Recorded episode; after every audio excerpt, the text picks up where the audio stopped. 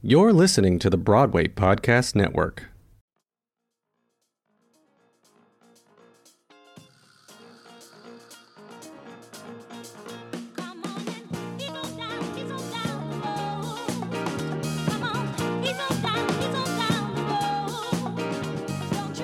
Hi, I'm Robert W. Schneider, and welcome to 50 Key Stage Musicals, the podcast, a companion piece to the Routledge Press publication 50 Key Stage Musicals, which is available for purchase by going to routledge.com or clicking the link below in today's show description. Today's episode focuses on chapter 25, The Wiz. And with us today is the co author of that chapter, Jerrell L. Henderson. Uh, Mr. Henderson is a director and puppeteer. Recent directing credit- credits include at the Griffin Theater. Um, there's a Jeff Award nomination for direction and best play for his work at the Griffin, Walnut Street Theater, the Goodman Theater, Steppenwolf Theater, and Looking Glass Theater. He received an MFA in directing from Northwestern University, is a member of the Lincoln Center Directors Lab back in 2012, an artistic associate of Black Lives, Black Words, and a Henson Foundation sponsored participant at the Eugene O'Neill Theater Center National Puppetry Conference back in 2020. Jerrell, I am so happy that you're here with us today to talk about The Wiz. So, my first question for you is what makes The Wiz a key musical? so the Wiz, I, I, you know, we we argue um, in the chapter is a key musical because of the again, it's like what's the long term, you know, if if every show, every every show that makes it to Broadway, because that's not an easy thing to do. Um, every play that makes it to Broadway is like putting a stone in a pond. And we know the lasting effect it has based on the ripples, the ripples out, right? And so when you look at a musical like The Wiz, the ripple effect is lasting. There are like large scale ripples, which you know we'll get into in terms of like major pop cultural influences, and then there are minor ripples, um, which is to say, like me, which and this is a true statement. The reason why I do theater today is because of The Wiz. And I know that I'm not the only performer um, who feels that way, particularly, but not limited to the African American community. Um, I understand the connection. I, under, I have I have some understanding of what it means because of how it has impacted me and how I have seen it impact other people along my journey in theater um, as well as in film, understanding the history of the film. You don't have the film without the original show. And the aftershocks of the film, which are global, um, and some might even argue international. Um, and so that's what makes it. It's like people are still talking about it. Um, a few years ago, there was a TV live production of The Wiz. It finds its way into uh, uh, uh, popular discussion, Questlove Supreme, um, which is my favorite podcast, Questlove's podcast, in which there's the you know Stephanie Mills episode, in which they get to speak about that process in detail. You have the documentaries on Geoffrey Holder, in which you know he speaks about his experience as the costume designer and then director. I mean, it's it's lasting it's lasting. Um, and the Wiz, especially because in in my journey, there have been a lot of, you know, I am African American, a so-called minority in America, and there are, you know, it, it wasn't a popular musical at first. Um, with the critics who were predominantly white American, it was not a popular film um, with the critics, predominantly white critics I have run into a lot of resistance with people who just don't get it, but the Wiz is still here. It's still strong. It still has a major following. And um, it has a lot to do with the African American community that's like, no, this is ours. And, and if no one else is going to champion this show, we are, because the show is inherently American coming from the L. Frank Baum novel, The Wonderful Wizard of Oz, 1900. And it is inherently African American with influences from Motown, which is the most obvious, but also really deep and strong blues and soul. Um, blues and soul influences. I remember uh, years ago, this is before I moved to Chicago, someone pointed out that like they're like, oh yeah, The Wiz is a ballad musical. I'm like, what do you mean? Most of the songs are ballads. There, there's not a lot of up tempo songs in The Wiz. I'm like, oh, you're kind of right.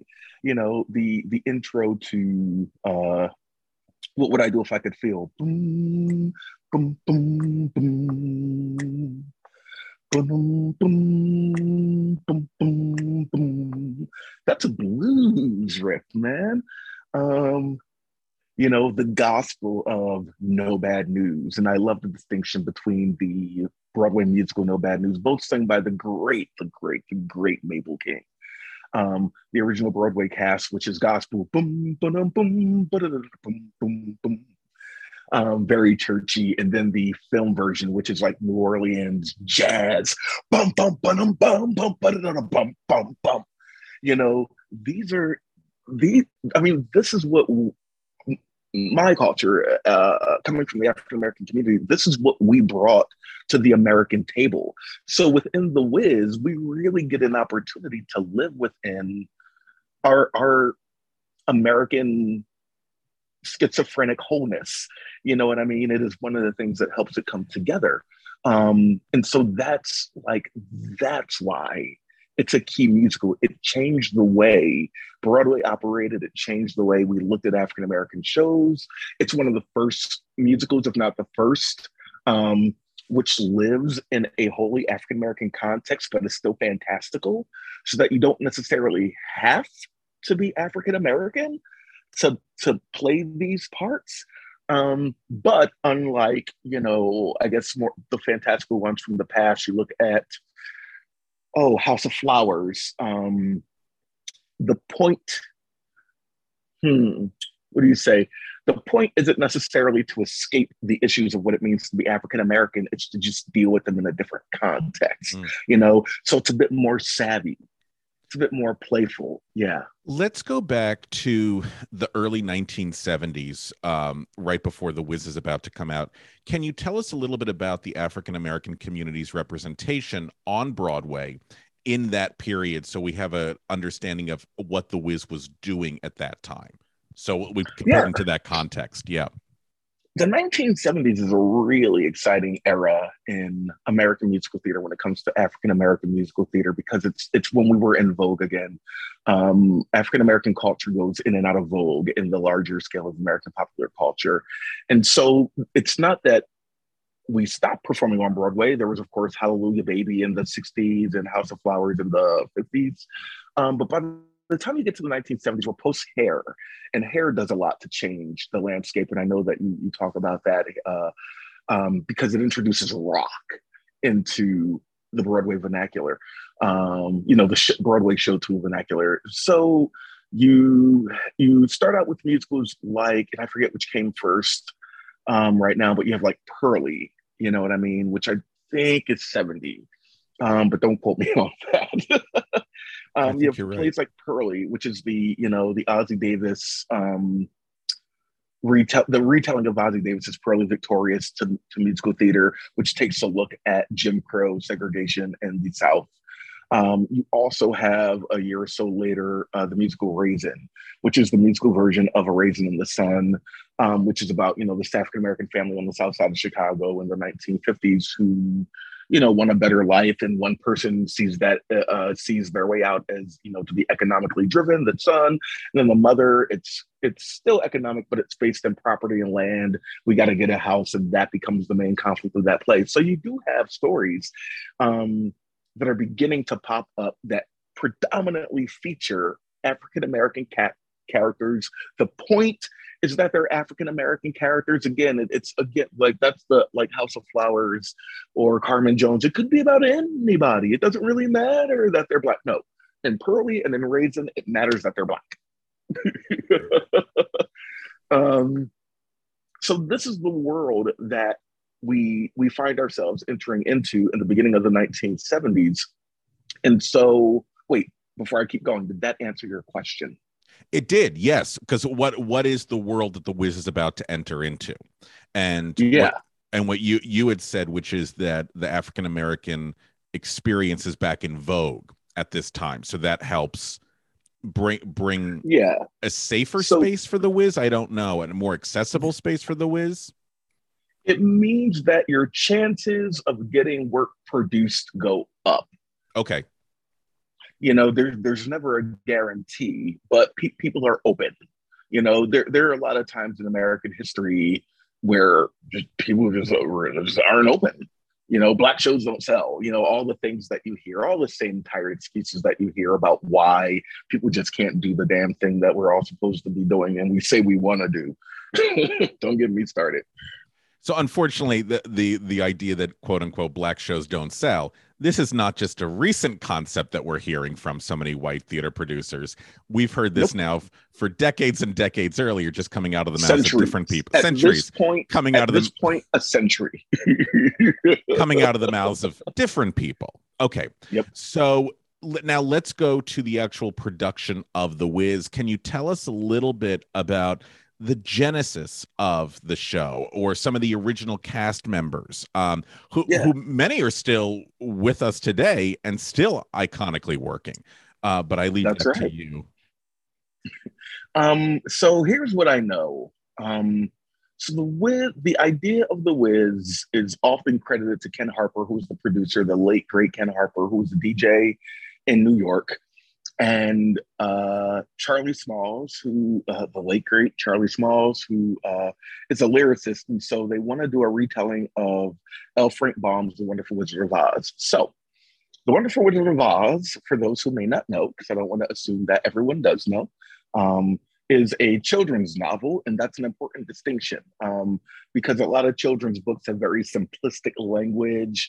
Um, it's maybe 20 pages, maybe, you know what I mean? But The Wizard of Oz, you know, even though the chapters are shorter, has like 20 some chapters to it.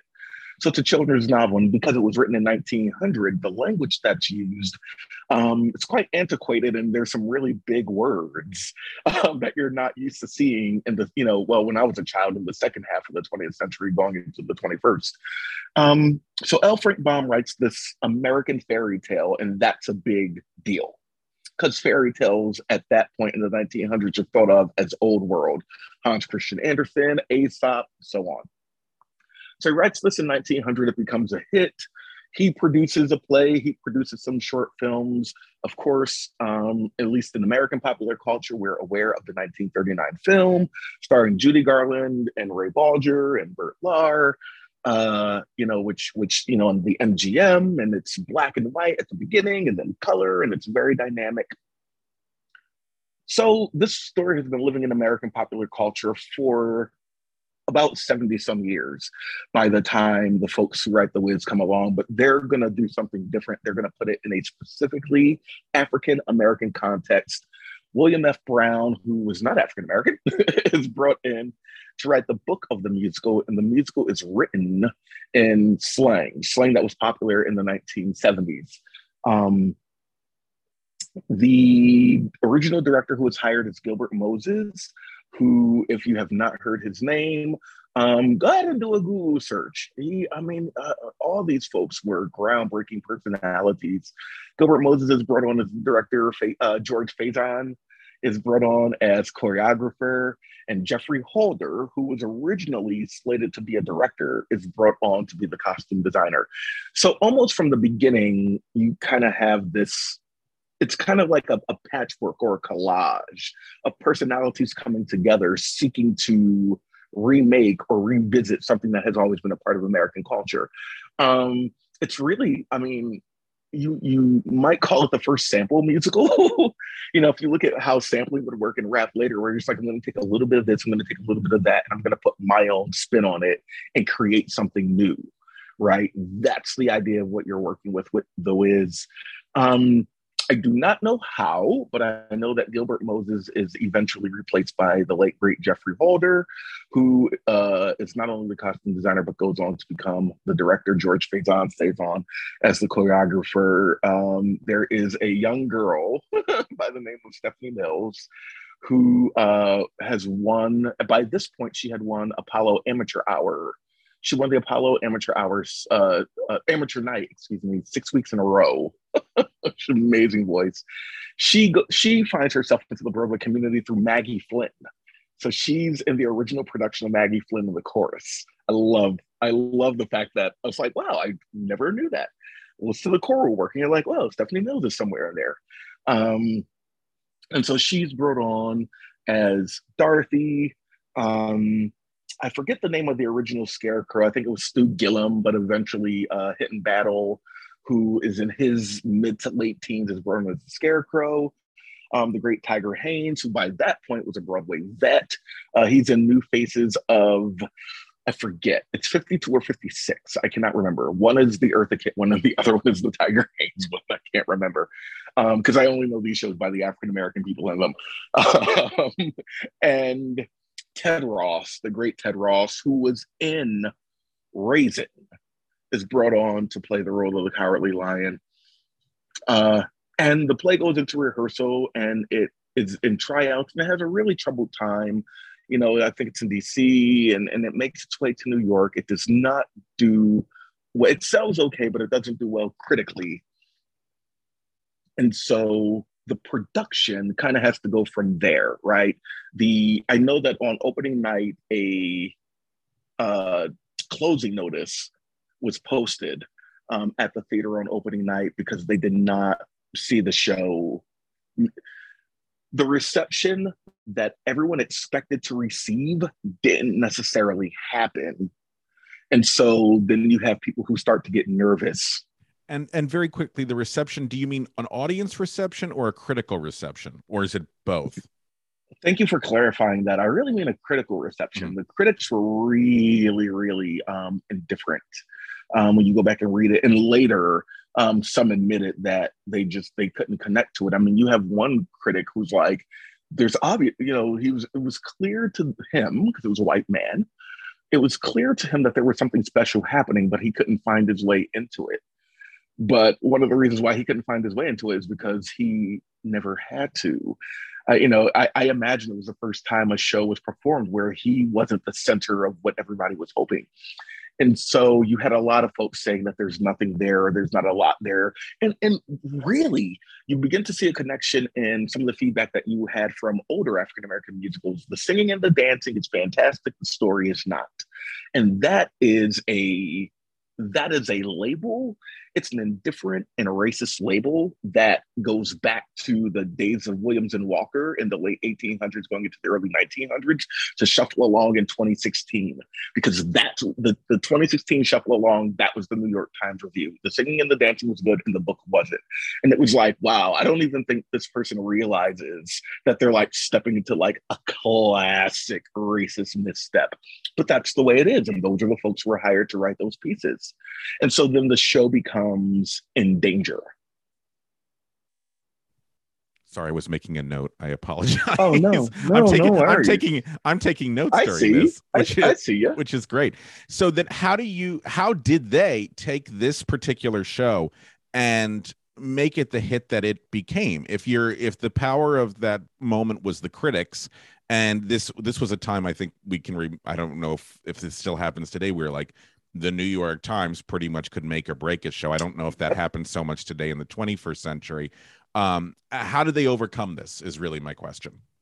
So this is part of what makes the Wiz special, and this is part of what makes it. It's not what makes it memorable but it's what sets it up to be memorable, if that makes sense. Because there are a lot of shows that had similar issues in terms of getting started.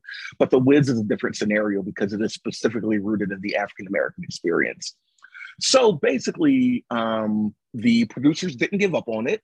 Hi, producers. There's a message. if a show doesn't immediately do well, invest in it more. you you believed in it at some point. You believed in this enough to put in all this money and then but you know so the producers the the uh 20th century fox didn't give up on it. And so instead of abandoning the show they actually invested more in it. And so with this money you know black people begin to do what black people have always done when the work that we're producing is under assault by the so-called larger majority you know uh predominantly white institution that is american theater word of mouth, word of mouth, word of mouth, word of mouth, word of mouth, word of mouth. Go to the churches, go to the lodges, go to the, you know, go to the beauty stores, go to the barber shops. We will get the word out. And not because not only is there something special happening, but there's something special happening that's about to go down because of systemic racism.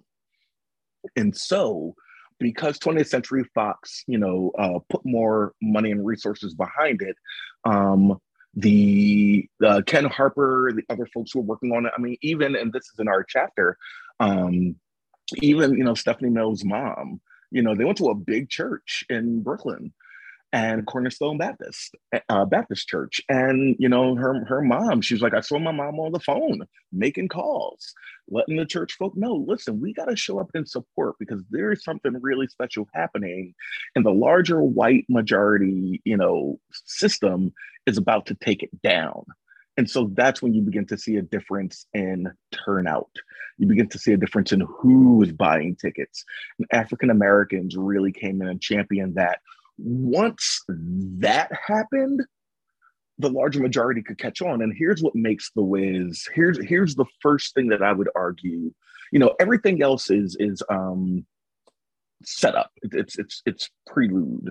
You know, everything else is set up. But the moment in which 20th Century Fox makes the choice to infuse more resources, along with the word of mouth, you have a commercial that's produced A, t- a Broadway television. commercial. A te- oh, thank you. Yes, a television commercial that is produced, and I'm not sure how often that had been done in the past. Um, and so now, the image, and you also have this really great song, "Ease on Down the Road." You know, the song it's catchy and it's fun, and we all remember "Follow the Yellow Brick Road" from The Wizard of Oz. And this is the black version of that, and so now you have the Geoffrey Holder's beautiful costumes. I mean, come on. Afrofuturism, man. Afrofuturism in the mid 1970s, and it is fantastic. It is out of this world, literally. Um, or maybe not literally, but you know what I mean. because this commercial is produced, you now have something different, right? You now have a different kind of energy. So now suburban families can be brought in. Now families that uh, you know maybe didn't go to church but live in predominantly African American communities can see this image of Black people in the Wizard of Oz and be enchanted by it. Other folks who may not be in the African American community can see this image of Black people in the Wizard of Oz and be like, wait, what is this? This looks kind of cool. And so then you start to have audiences that are really drawn through curiosity and Amer- the American ingenuity that was the Wizard of Oz becoming the Wiz, right? Again, that patchwork, that collage. One of the things that we're we're we're really, really, I, I would argue that we're as Americans, we're really obsessed with identity because it's one of the things that we're all wrestling with the story of how we came here whether it be we were brought here you know as chattel or you came here because your family was dying of a, of a famine you know and then what does it mean once you're here in that old world versus the new world? And so the things that we come up with as americans is something that we can all share. The wizard of oz is part of that. So then the wiz could build on that. You have a new entity of American entertainment that is both African American but not rooted in African American oppression, like Purlie, like Raisin, like Hallelujah Baby. Uh, you also had in the early 70s Ain't Supposed to Die a Natural Death by Melvin Van Peebles, which took a look at the inner city, right? Because, you know, both Raisin and Purlie deal with uh, predominantly uh, middle class values. What does it mean to have, you know, these things that we don't have? Where ain't supposed to die a natural death was like, this is what life is like now. So you begin to have this swirling of culture that culminates in an original piece of Americana. There's an image, one of my favorite images. If I can find it, I'll send it to you, of Margaret Hamilton greeting Margaret Margaret Hamilton, who played the Wicked Witch of the West in the 1939 film, is greeting Mabel King, who was the Wicked Witch of the West in the Wiz. And it's one of my absolute favorite photos because both Margaret Hamilton and Mabel King look it's they're looking into each other's eyes. Mabel King is in her, you know, Evillene costume, and they're both ecstatically happy because they understand that connection. You look at when The Wiz went on to win seven Tony Awards, including Best Musical, and Ray Bolger is the one, uh, Ray Bolger, who played the Scarecrow in the 1939 film, is the one who presents the award for directing to Geoffrey Holder. And as they come up, you know, they're playing Ease on Down the Road. Ray Bolger can't hear music and not dance. and so he begins to do his Scarecrow dance. Geoffrey Holder comes up and does his version of the Scarecrow dance, and they dance together. We have a new version of Americana. We have been able to join and connect through myth rooted in African American music and culture. That had never been done that way before. With everything you have on your plate, earning your degree online seems impossible. But at Grand Canyon University, we specialize in helping you fit a master's degree in education into your busy day. Your graduation team, led by your own GCU counselor, provides you with the personal support you need to succeed. Achieve your goals with a plan and team behind you. Find your purpose at Grand Canyon University. Visit gcu.edu. And now let's look at the movie version of The Wiz, which is also very seminal. Uh, tell us a little bit about the movie and how it differs from the stage show. And on a, on a personal note, do you prefer the stage version or do you prefer the movie version? That'll be the Oh, last part. oh. That, that'll be the last part of this question. And listen, the, the some people are like, I don't pick favorites or I find them both artistically equal. Great. But let's talk. Tell me about the movie version first, and then we'll talk about your opinion on it. Yeah. Gotcha. Okay, so the film version, which uh, comes is uh, through Motown, uh, is uh, generally holds on to like the music and the general idea of the musical because the musical The Wiz is the story of of the L. Frank Baum story, but transitioned into an African American um, African American vernacular, really, And- because the context more or less remains the same. She's a little girl who lives on a farm. She's taken by a tornado to this magic land. She has all these adventures and then she goes back home. That's the original story, and that's The Wiz. So, a lot of people, myself included, who saw the film first were a little taken aback the first time we experienced the musical because the film was so ingrained inside of us in in terms of what the Wiz was. When we found out that it was the other way, it was like, oh wow, it was kind of a culture shock. So the Wiz and this, you know, I, I don't know why, uh, I don't know why they did the changes that they did, but the Wiz, directed by 1978, directed by Sidney Lumet, um, and the script by Joel Schumacher. We, if any Batman and Robin fans out there, you can you can see Yeah, Mr. exactly. Schumacher's work on display. Yes. He put nipples on the scarecrow. That's his thing. No, just, No, oh, that's- the that- thing about I, no, I the nipples was on the bat suit and all that Yes. nonsense. Um, and and But we yeah. should also remind people at this time, and and I'm so curious about this, but Sidney Lumet was also probably one of the greatest drama directors of cinema. Yep. So things like Network, Absolutely. Things like Murder on the Orient Express, um, uh, Dog Day Afternoon. Dog Day Afternoon. So it's interesting that they go to him and they go, "Do you want to do a musical?" But that's not yeah. that's neither here nor there. I'm sorry. So so I apologize. Uh, No, what, no, no, What, what does the movie do differently than the stage version? You say the stage version opens up and she's a farm girl in Kansas. How does this movie version open up? Or, or So where is she in the the beginning movie- of the movie? Yeah. Yeah here's what the film does that i think is really really really cool that the the musical does not do. It puts it in a more urban context because the context of the musical like the original story is very rural. You know it takes place in farmland whereas the Wiz the film takes place in harlem. Uh the dorothy character is not a little girl who's lost. She's a young adult who's trying to find her way. She's in her mid-20s which is actually not a bad place to put a character who doesn't know where they want to go. Um, because when you're when you're in your at least with my experience in my early 20s i was still figuring out life. It's like i you know at 40 i look back at myself in my 20s and i'm like how in the world did i think i was an adult? How did my you know how did my siblings have children in their 20s like because you're so you're still so young. So it puts it in an urban context. We're in harlem but oz as opposed to being a fantastical land is a specifically urban fantastical land. So in the land of Oz, the first witch that she meets is a numbers runner.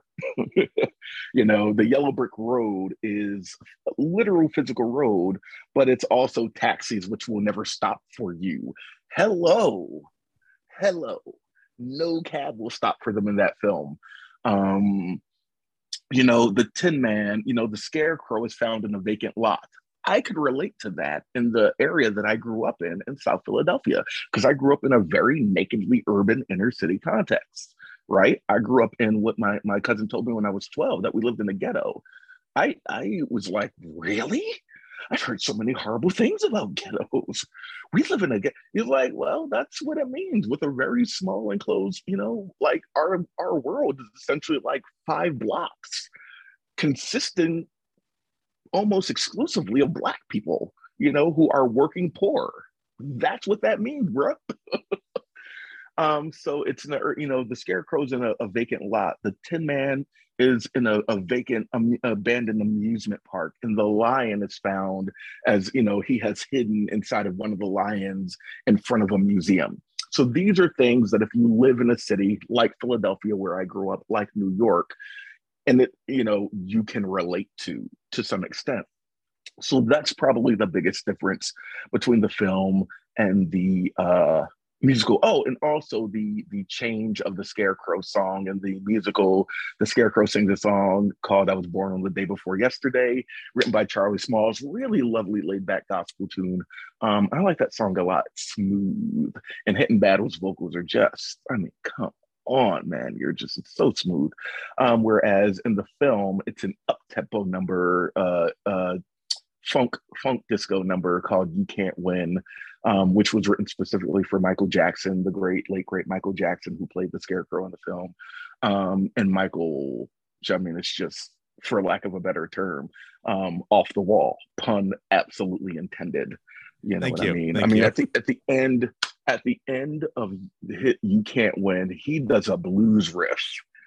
And every time I watch it, I'm like, see, that's Michael Jackson before he went totally pop. you can't get out. Woo! Of the game. No, no, no. I mean, rooted in African American blues music.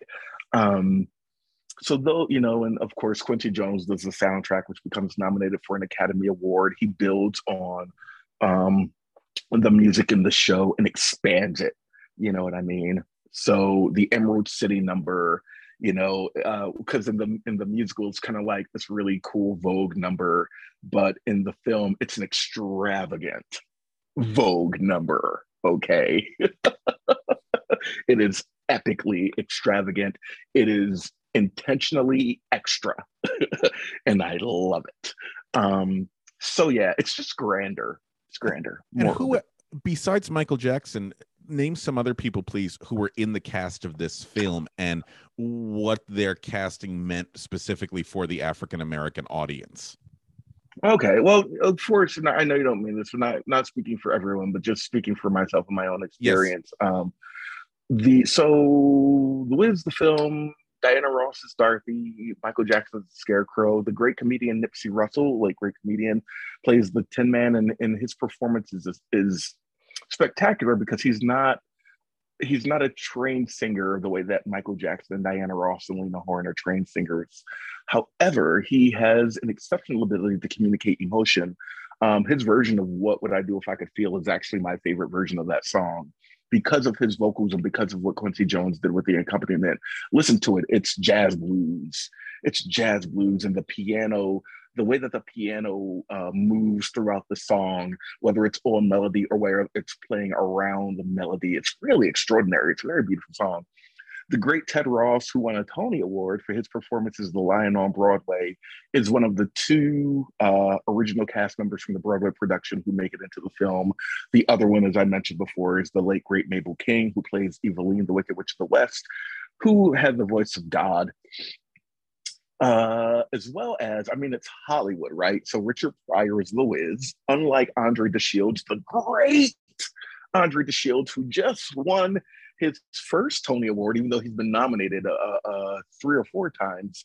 Um, the great Andre DeShields plays the Wiz on stage, and you know, I mean, he steals every moment he's on stage. You just can't stop looking at him. he's, he's just so appealing. Uh, in the film, it's played by Richard Pryor, and the music is cut. So Richard Pryor's not going to sing; he's just going to act and do comedy. Fair enough. Um, one of the biggest, uh, one of the biggest amazing things, and this also goes to what makes the Wiz special in terms of why it's significant, um, is because it was a really brilliant piece of casting to cast Dee Dee Bridgewater, the great jazz um, singer who's still working, still killing it. Um, wins a Tony Award for playing Glinda on Broadway. In the film, Glinda is played by Lena Horne. So here's why that's awesome historically, and why it's one of the reasons why I would argue that The Wiz is is positioned as being really, really significant in American culture. The fact that Lena Horne is a is, a significant part of this film. She is one of the last songs, um, and she kills it. she has "If You Believe," which is Glinda's song. You know, um, Lena Horne's career begins in, you know, the Cotton Club and musical variety shows and cabarets in the uh 1940s. I want to say late 30s, going into 40s, but the my dates are sketchy. But I know she started at the Cotton Club, um, which means that you're at least in the late 30s, early 40s. um, so Lena, but Lena Horne became a cultural icon through the films Cabin in the Sky and Stormy Weather, which both came out in the early 1940s. Um, she became a icon with the American military in terms of becoming a pinup girl, which she was always very proud of. She was very happy that she was able to give um, soldiers something to what, what they said in that time fight for. We don't believe that now, but they believed that then, and she was happy to to be that version because the black guys couldn't put Betty Grable. You know, there's a very iconic picture of Betty Grable looking from behind her shoulder, you know, with her with her booty showing that the white guys will put up in their lockers, and this is what we're fighting for. But black guys couldn't put her up because she was white. So Lena Horne became a pinup girl that they could put in their lockers and have something that they have something to remind them of home and what was special you know um so she was already a known entity. So to have lena horne in the film version of the wiz connects the legacy of black musicals. It connects this black musical from 1978 to the early era of black musicals where you had folks like fats waller Bill Bojangles robinson the nicholas brothers when they were young. You know because the nicholas brothers were still working at that time but they weren't doing splits down staircases anymore you know? Well Harold was. Harold, Harold was in the tap dance kid of the 80s doing splits, but that's another that's another conversation for another time. But still, you get my point. It anchors it. And if you understand her trajectory as a performer, you can begin to connect the dots between how Black musicals operated, you know, in the 30s and 40s, and how Black uh, musicals had evolved, and how African American uh, musicals had not evolved. It's, it's really quite ingenious and historically delicious that she's in that film, that she has that final moment, and that her vocals are so extraordinary. So, Jerrell, let's imagine that someone comes to you and says, I've got a ton of money. We want you to direct The Wiz, but we're Mhm. going to give you an option. You can either do the original version or you can adapt the screenplay for the stage. What would be your preference? I think it's like The Wiz Live a few years ago. It has to be a little bit of both. Nothing about The Wiz is either or, it's and. Great. It's and. So there's no either or with The Wiz. That's what makes it special. Do you have a preference though? As either as an audience member or as an artist on which one you find more effective if if a young person comes to you and says I have no interest I have never seen the Wiz I don't know what it is do you say go see the show go see the movie I, I well, or go see both man. go see both I'd say go see both, but no, I, I, so the the film has a deeper attachment to me because I was familiar with that before I was familiar with the show. So speaking from a place of emotion and nostalgia, it has to be the film because the film is what made me want to do theater.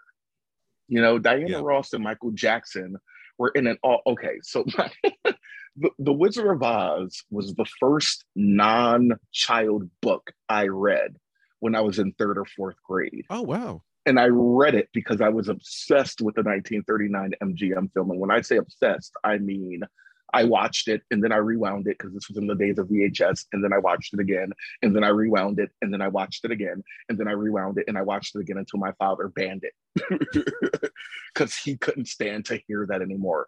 My um, sister's girlfriend at the time, my sister's wife, who was his girlfriend at the time, they were in high school when I was a small child, still um, laughs when she sees me because she remembers that she came over one day and The Wizard of Oz was on. And I told her that I knew it word for word, and she thought that I was being hyperbolic. And then she watched me watch the film, and I knew it word for word. And she was blown away. She was like, "Oh my god!" So, um, and so the so when the when I saw the Wiz for the first time again, it became a childhood obsession of mine because it was you know um, I was born in the ni- the early 1980s. So as I'm coming into awareness of the world, Michael Jackson just hit with Thriller. So Thriller is is in you know it's it's in the the gumbo of my childhood. It's a large seasoning in the gumbo of my childhood. So the fact that Michael Jackson, who was like the biggest star in the world and black and young and beautiful, um, was in this black version of the Wizard of Oz. I mean, it really didn't get any better than that. But what I will say, so so I would have to say the film in terms of just like that's what got me addicted. Then I learned about the play. But in terms of the musical, the musical is special because the musical features opportunities on stage. Hmm, how do I say this? What makes the Wiz special is it the cool things that they're able to do in the film. It's the amazing performances performers are able to give on stage. The Wiz reminds me very much of vaudeville. It reminds me of vaudeville. You know what I mean? You're supposed to hold for laughs. You're supposed to get laughs. You know, after the lion sings his song, you know, the lion sings Me No Lion, which is this great bombastic number you know and then when the audience is applauding he begins to milk them for applause that's in the that's in the script he begins to you know spin his tail you know strut down the stage do turns do the moonwalk if he wants to so that people applaud as long as possible for him that's fun you know when you have so you wanted to meet the the i mean the wiz's two songs so you wanted to meet the wizard which is just this uh, it's this larger than life you know, feeling of this giant personality who walks on stage and commands everything. In the film, the character becomes a bit broken down once they discover that he's a humbug, that he doesn't actually say what he means or means what he says. In the musical, he never loses his confidence. Um, and his final con, his final gift is y'all got it, which is like if you're gonna go out, you're gonna go out in style. That is an incredible song. I remember listening to Y'all Got It in high school on my CD Walkman, you know, on the bus coming home and just listening to that song on repeat because the energy that Andre DeShields and the band is putting out. I mean, it's like it's it, it, it, it remind it, it really does remind me of how I felt once. I, will never forget. I was listening to um, I was washing the dishes in my dad's house as a teenager, and I was you know had a, like a I had like a, a Motown greatest hits or something. Um, and the Temptations "Ain't Too Proud to Beg" came on. I know you want to leave me. And it stopped me. And I turned around and looked at the radio. And then I walked over to the radio and I put my hand in front of the speakers and just felt the energy coming out of that song. And then Ain't No Mountain High Enough with Tammy Terrell and Marvin Gaye came on. And it was the same thing. No, no, baby, no wind, no rain, or winter's cold. I mean, there was energy pumping out. And that's how I felt when I listened to Y'all Got It, which is why later in life, when I learned that Motown was a big influence, a lot of it made sense. Like, that's the beauty of the show. You can, every role in the stage version of The Wiz is a showstopper. You can walk away. I, I saw a tour when I was in high school that came to the Tower Theater in West Philly. um, when I was in high school, and the guy who played the I don't remember the actor's name, but he played uh, uh, the doorman at the Emerald City stole the show. He had like two moments, both couldn't have been more than five minutes. And it's now 20 plus years later, and I still remember his performance because it was hilarious. He was so Regine from Living Single, you know, uh, uh, uh, uh, you know, Hillary Banks from The Fresh Prince of Bel Air. He was so snooty and so rude, you know. But as soon as they had something he was interested in, he became he became a sycophant, and it switched on a dime, and it was hilarious. So you know, there's that's the difference between that's what the film can't do. You know, every number can't be a showstopper in the film, and The Wiz is just, I mean, it's just so enjoyable. Now, the one thing that the film did do is foster a relationship between Quincy Jones and Michael Jackson, um, which right. I w- which I was totally unaware of until I I, I read um, your paragraph on this. Can you tell us a little bit about how The Wiz, the movie, changed entertainment as we know it? So here's the deal, and here's why: like you don't have the film without the musical.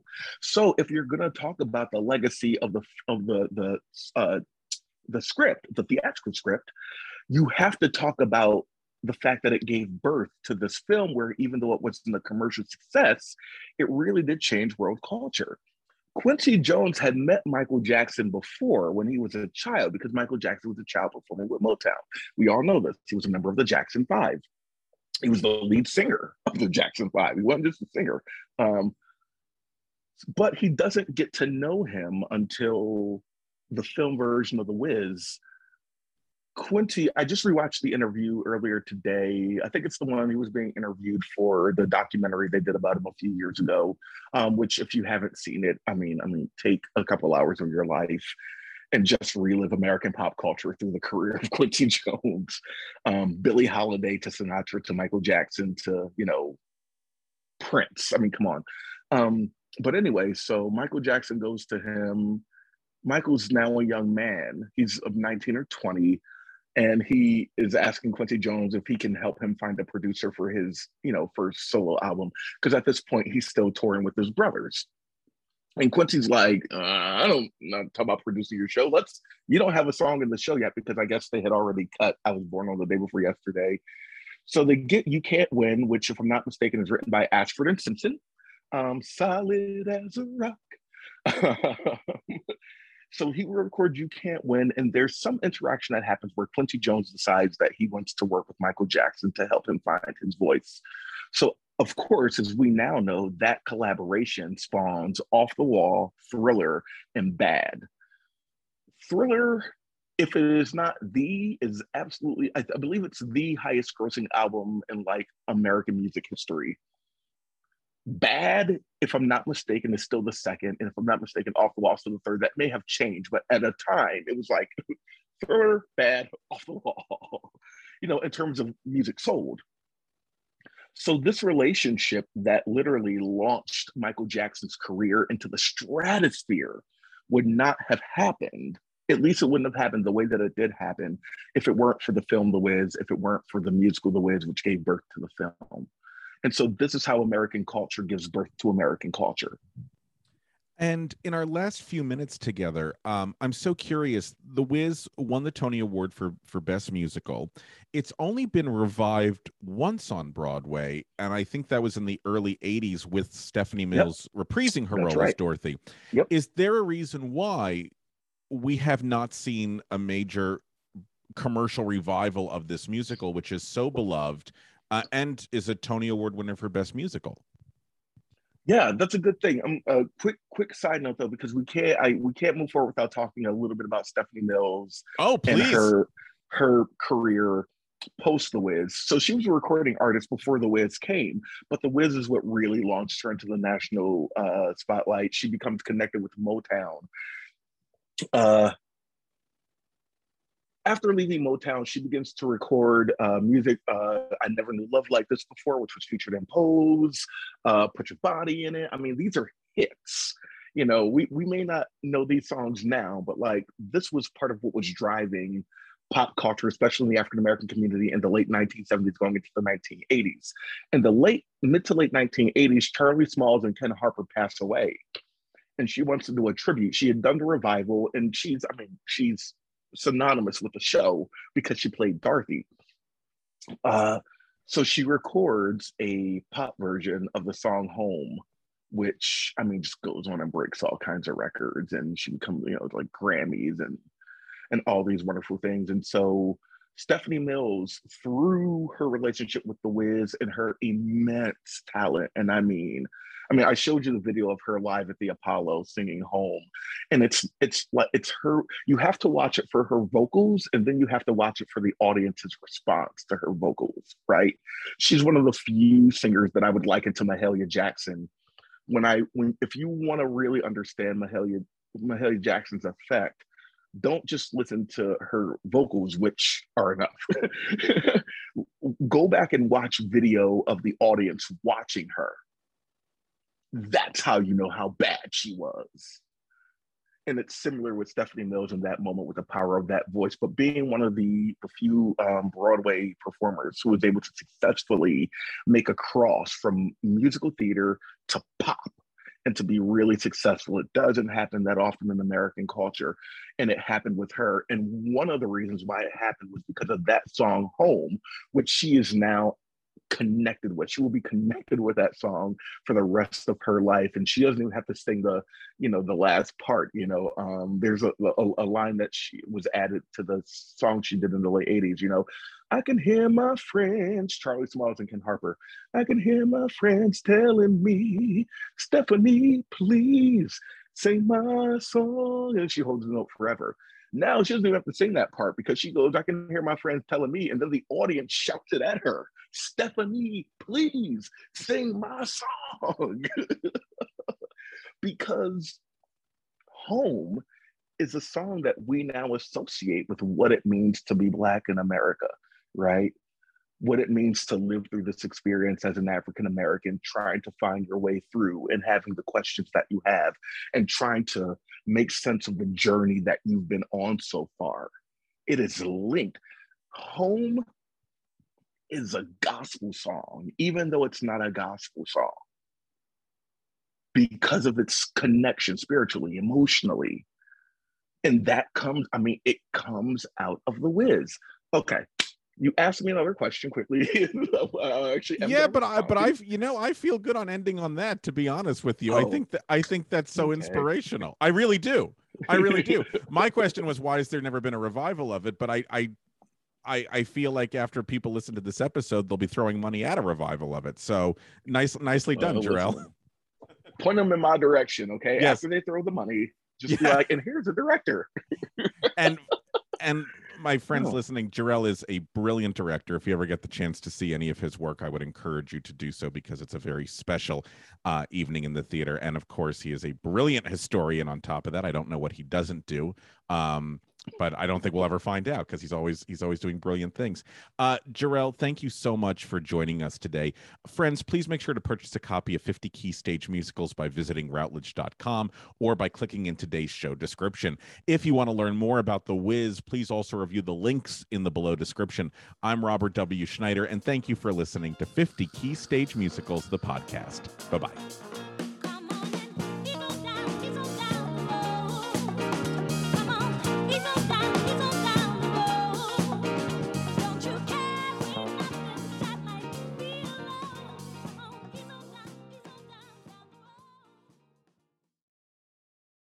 Hey, it's Leslie Odom Jr. here on the Broadway Podcast Network to tell you about the Rise Theater Directory, a program of Maestra Music. Rise is a national online resource designed to connect and empower backstage and administrative and creative theater professionals from underrepresented backgrounds. If you work or aspire to work in the theater community, this can help you find your next project. And if you hire theater professionals, search the Rise Theater Directory to find your next team. Create your profile now and get more information by visiting risetheater.org. That's theater with an R E R I S E T H E A T R E dot org because only together we rise.